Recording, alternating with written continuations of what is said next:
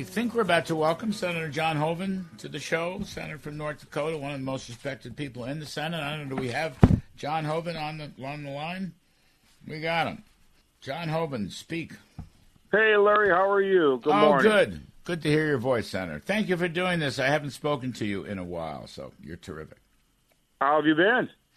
Actually, I'm doing very well. We have a lot to talk about. You're very kind to give us uh, to give us some time here Saturday morning.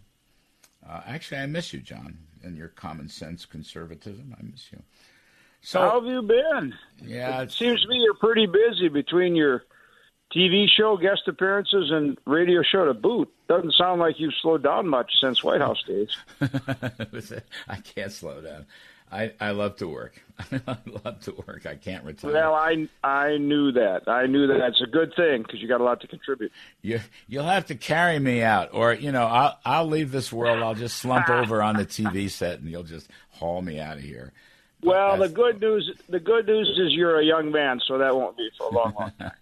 So, Senator, I want to talk to you about energy and oil and inflation, but I did want to uh, give you a shot at the Roe v. Wade decision. If you had any particular thoughts that you wanted to share with us on that. Yeah, well, Larry, it, it's an important decision not just for the sanctity of life, but also for states' rights. Uh, mm-hmm. Uh, and so now, you know, obviously this uh, very important issue, the issue of life uh, and abortion and so forth, is in front of the states, and uh, and and so the people and their elected representatives will make that uh, decision as to how it, should be handled, and and that is the, the right approach. And here in North Dakota, uh, you know, we have a trigger law that will go into effect that does not allow abortion, and we've had that uh, for some time. So uh, you know, that's where it sits. I, you know, I, I'm pro-life, and uh, you know, I think obviously it's a very important and, and good decision in terms of life, uh, and certainly states' rights, as I mentioned. But but it puts puts it back to the people uh, where it has always belonged. Yeah, it's a really important point. I completely agree with you. The states' rights issues. You know, the, the Second Amendment, actually, the Second and Fourteenth Amendment decision on the New York State uh, gun control was also a states' rights issue, putting it back to the states.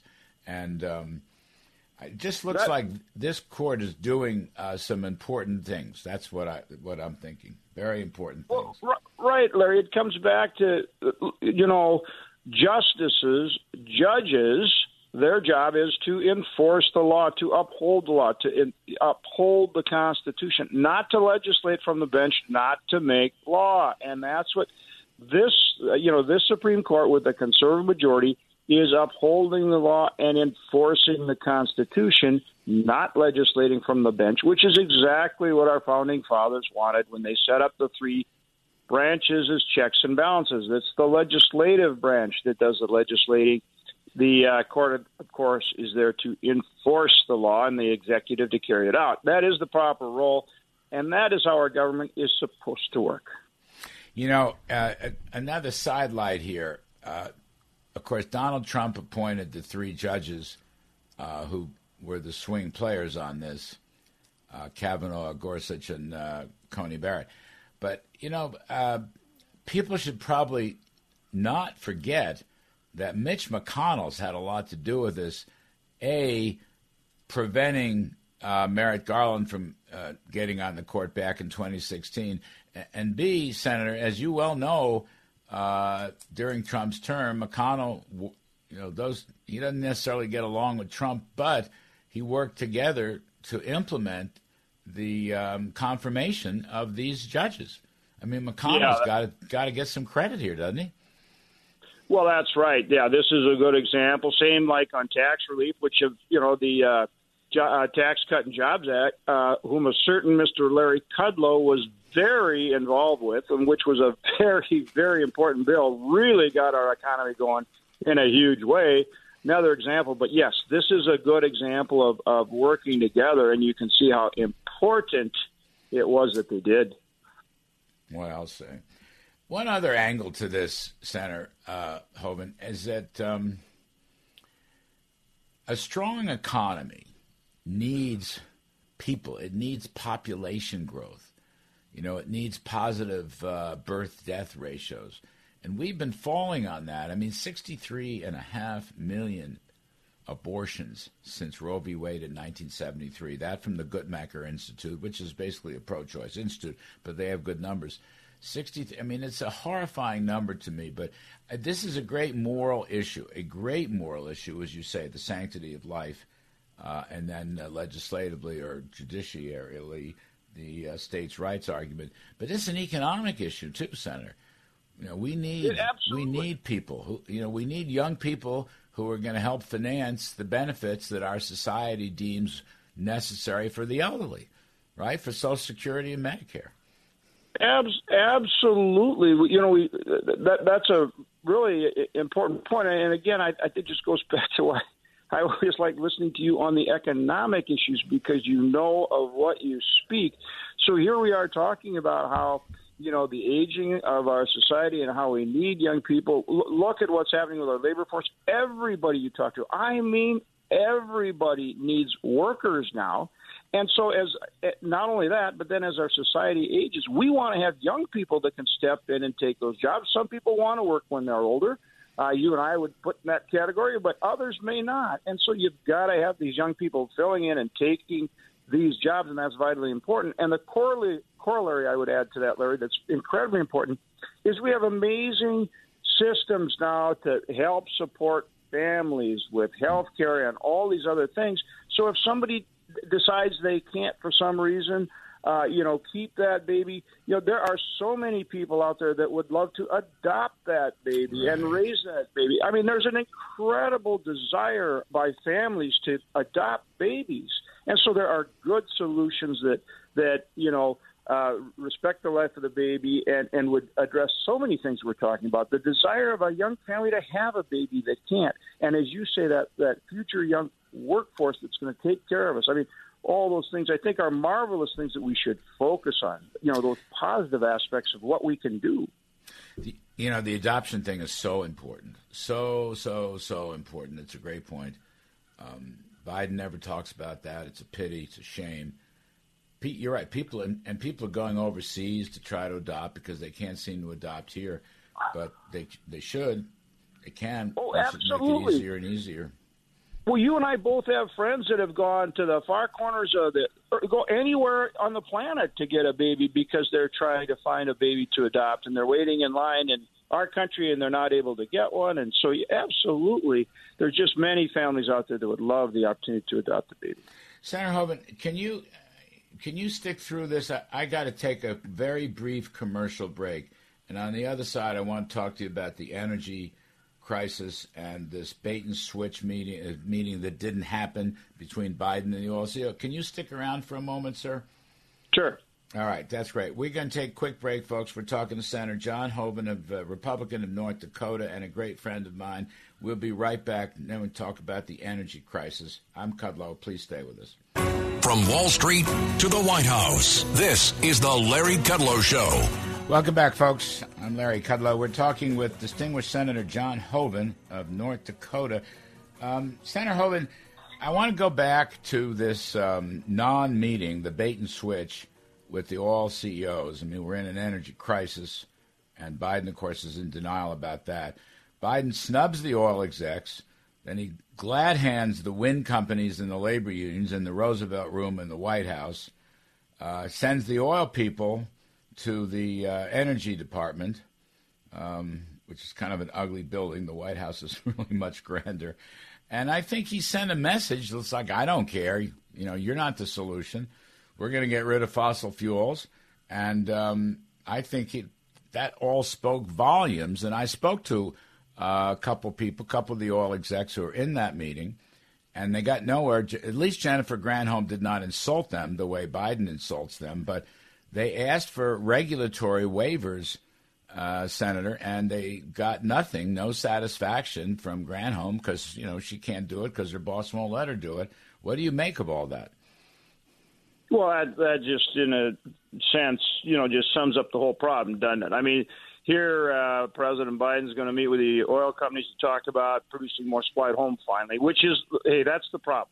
I mean, that that's the solution to the problem is produce more energy here at home. So the solution is produce more energy at home. The problem is the Biden administration's energy policies. That is the problem. And so, you know, because it's supply and demand, as you know, we've got to produce more supply to uh, meet the demand to bring the price down at the pump for our consumers. His policies have done just the reverse. So, yeah, finally he sets up a meeting. He's going to bring him in. You think, great, finally he's going to talk to him about maybe doing some things to take the handcuffs off him, which he's put on, and uh, so we can start producing more oil and gas here at home, where, by the way, we have the best environmental standards versus anywhere else in the world. And so then instead, what a head scratcher he sends them over to see Jennifer Granholm, the Secretary of Energy, to to talk about what they should be talking about. Uh, and he then he gets you know the the uh, renewable energy group in and sits and talks with them. And I- exactly, it makes no sense. Again, he, you know, he's got these band aid solutions like taking uh, oil out of the strategic petroleum reserves or wanting to, uh, you know, suspend the gas tax, which isn't going to happen. And even people in his own party say that doesn't make sense. Or or he goes to Saudi or or or, or asks Venezuela to give us more. Everything but what makes sense, which is produce more energy here at home where we have the best environmental standards. And and I you know you have to say what in the world? Why is he doing this? It it makes no sense. And you know Larry, the only thing I think it can think is he is so captive uh, to this new green movement that, that he just can't do what he needs to do to address the problem here in this country, and it's and it's affecting all every every person, not just at the pump, but every time they go to the grocery store or buy anything else. I mean, I think he's, um, of course, he'll blame everyone for the inflation problem, but he does nothing to solve the inflation problem. And, and Senator, I think you know his. I mentioned this in my opening. I mean, I think he's going to try to make the Roe v. Wade decision the big election issue, not inflation, not $5 gasoline, not falling real wages, and not recession. You think that's the strategy they're going to make?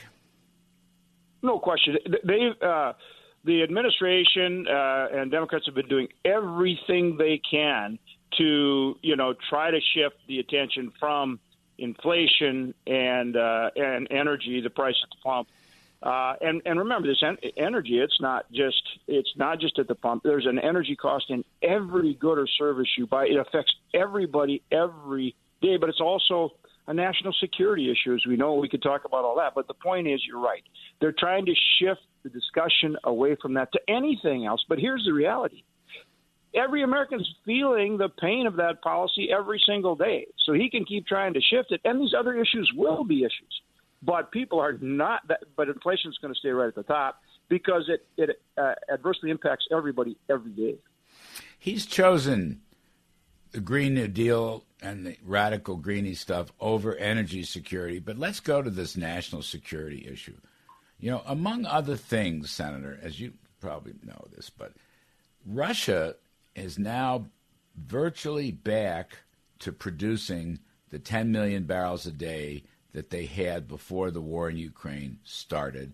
The demand from China and India is picking up the slack on export sales. So, my point is because of Biden's stubbornness and stopping the supply of, of fossils, keeping the price high, we're actually benefiting Russia right now. Our, our, sanctions are ineffective because they're being overtaken uh, by China and India and some others in Asia and some others in Latin America. I mean, that's killing our national security position. Yeah, no, that's right. That they're they're in essence funding those higher prices fund the Russian war machine, and, the very fact that instead of working with Europe, you know, Europe went down that trail where they're getting oil and gas from Russia, and then and now Biden wants to put us in the same kind of straitjacket. You can see the geopolitical ramifications of that with Russia's invasion of Ukraine, and you're absolutely right. Uh, you know, he, he continues to sell oil uh, and gas to China and India. You know, we saw that same problem with the sanctions we worked to put on Iran. You know, then mm they flip around, and and President Obama gave them waivers to, uh, uh, you know, in terms of the banking system, because you know how we could have shut that down, and there's and they were selling their oil to India and some of these other countries when we were trying to put the clamps on them to stop their nuclear program. So again, we've you know, you're right, and we've got to get tough on this. We need to produce oil and gas. We can do it with the best environmental standards. It's not just an economic issue; it is very much a national security and and a, not just for us, but for our allies as well. What are your What are your folks saying? I mean, North Dakota is home to Bakken. My friend Harold Hamm and others. What are they saying about all this? Oh well, they they're they're trying to produce more oil and gas they can't because because of all these regulatory restrictions. So whether you want to start with the restrictions on not the moratorium on producing oil and gas on federal lands, that's not mm-hmm. just offshore, Larry. We produce a lot of oil and gas on federal lands here, so that gets taken off the table. Then he says he's going to reinstore it, but, but restore it, but he only restores twenty percent. Eighty percent is still uh, off limits, and then on the twenty percent, he raises the, the uh, lease rates, so that increases the price. But then, in addition, his agencies they either hold up the drilling permits or you get locked up in court by you know like I say these folks that want the Green New Deal. So then you can't produce uh, you know those new leases. So he, you know he, he's talking one thing and doing another. He continues to hold up that and then don't even get into infrastructure and trying to permit the oil and gas pipelines, the gas gathering systems, the LNG facilities, all those things. You've got to have you know those types of pipelines and systems and and then refining capacity. You talked about that meeting he missed. One of the key things that those oil and gas people were going to make to him is we've got to be able to expand our refining capacity here, which they're trying to do. But again, they hit these regulatory barriers. We're at 95% refining capacity, as far as I can tell. 95%. And he's knocked out, what is it, 10 or 12 refineries have been knocked out uh, during the Biden term. We haven't built a new refinery, Senator, what, since the 70s? Yeah, long time. What they're trying to do is expand the existing refineries, but they need so many approvals and they're held up so bad. And that's actually the the bottleneck right now. We can continue to bring uh, more oil. Uh, you know, we can produce more here, but but you still got to refine it, and so that that refining becomes the bottleneck for getting gasoline to the pump for the consumer to get the price down. And again, it's because you got all these restrictions. Every and here's the other thing: if if you constantly have an administration that tells you that he's going to put you out of business, mm. doesn't it make it a lot harder to go and invest and build new facilities? Mm. It sure does, right? So that's why I say he's putting the handcuffs on these guys when they would like to, and they're trying to produce more energy. Um, Senator Hoeven, let me uh, switch gears a bit. Uh, there's not much specifics that we can get our arms around, but there is a private conversation going on between Joe Manchin and Chuck Schumer about a possible reconciliation bill. I believe the deadline for all that is September 30, at the end of the fiscal year. Uh, inside that, there's a lot of rumors and stuff, but uh, $500 billion in tax credits for renewables, more spending for Obamacare, more spending for Medicaid, and maybe worst of all, worst of all, a big tax hike is stuck in there. Corporate tax hike, a tax hike on wealthy people, a tax hike on foreign uh, U.S. foreign revenues. You know anything? I mean, this, you know, Joe Manchin has done the Lord's work. He helped to save America and kill the bill but he's involved in this. My heart may be breaking over this because he's a friend of mine. But what's going on? What can you report? Anything? Who knows? Any? I asked John Thune about this on the TV show, and he said to me, "He said, Larry, Manchin's a friend of yours. You need to call him." I said, "Well, okay, but still, what's going on here? Do we know, Senator Hoeven?" Yeah. So a couple things there. I one, I've known Joe, he and I were governors together for a long time, and then we've been in, we came into the Senate about the same time. So I've known Joe for uh, I I don't know, 15 years or longer, and uh, you know we're friends and we worked together on a lot of things. We actually passed the Keystone Pipeline bill together that that President Obama vetoed. And you're right, he's done some really good work.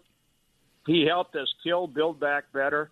Mm-hmm. And he did it for the right reasons because he knew that that five trillion the Democrats wanted to spend would be on top of too much spending already, and just think where we'd be. Look how bad inflation is now, and if we'd had that additional spending, oh my gosh, it's just hard to imagine. And so, yes, he's visiting with Schumer about this stuff, and I agree with you. It's worrisome. In fact, you know, like I say, we're friends. So I've talked to him and I said, you know, Joe, the work you've done to help stop some of this out of control spending is so important. You know, please keep that in mind. And and more spending and higher taxes are just going to make things worse. And I said, I just hope you keep that in mind. And and of course he says, well, yeah, but they are talking, and so uh, Thune's advice was probably pretty good, Larry. You better call call Joe up and say, Joe, don't my heart. Don't break my heart. We don't need more spending. We don't need more taxes. We don't need more regulation. We need less of all three if we want to solve this uh, inflation problem. I'm taking it very personally, very call emotionally. Him say, call him up and say just what you said to me. Say, Joe, don't break my heart. the, you know, besides the spend, I mean, we don't need more Green New Deal spending. We don't need. We should be freezing domestic spending anyway to fight inflation. But the ta- John, there's uh, potentially a 1.7 trillion dollar tax hike under discussion. I mean, I've seen this. Uh, uh, I know it's a concern. Whoa. It's a concern, and folks like me. I mean, Joe's my friend, and I I talk to him, and I agree with you. You know, Larry, you, you and I coming from the same place here, and I hope the other one that's been good on this issue on the Democrat side, Larry, is Kyrsten Sinema, mm. particularly on not uh, understanding that raising taxes mm. is a really bad idea, and so I hope I hope she'll hang in there. Mm too. But you're right. No, this is the last thing we need. All right. Good luck, Senator John Hoeven. Thank you, sir. Thanks, Enjoyed yeah. talking to you.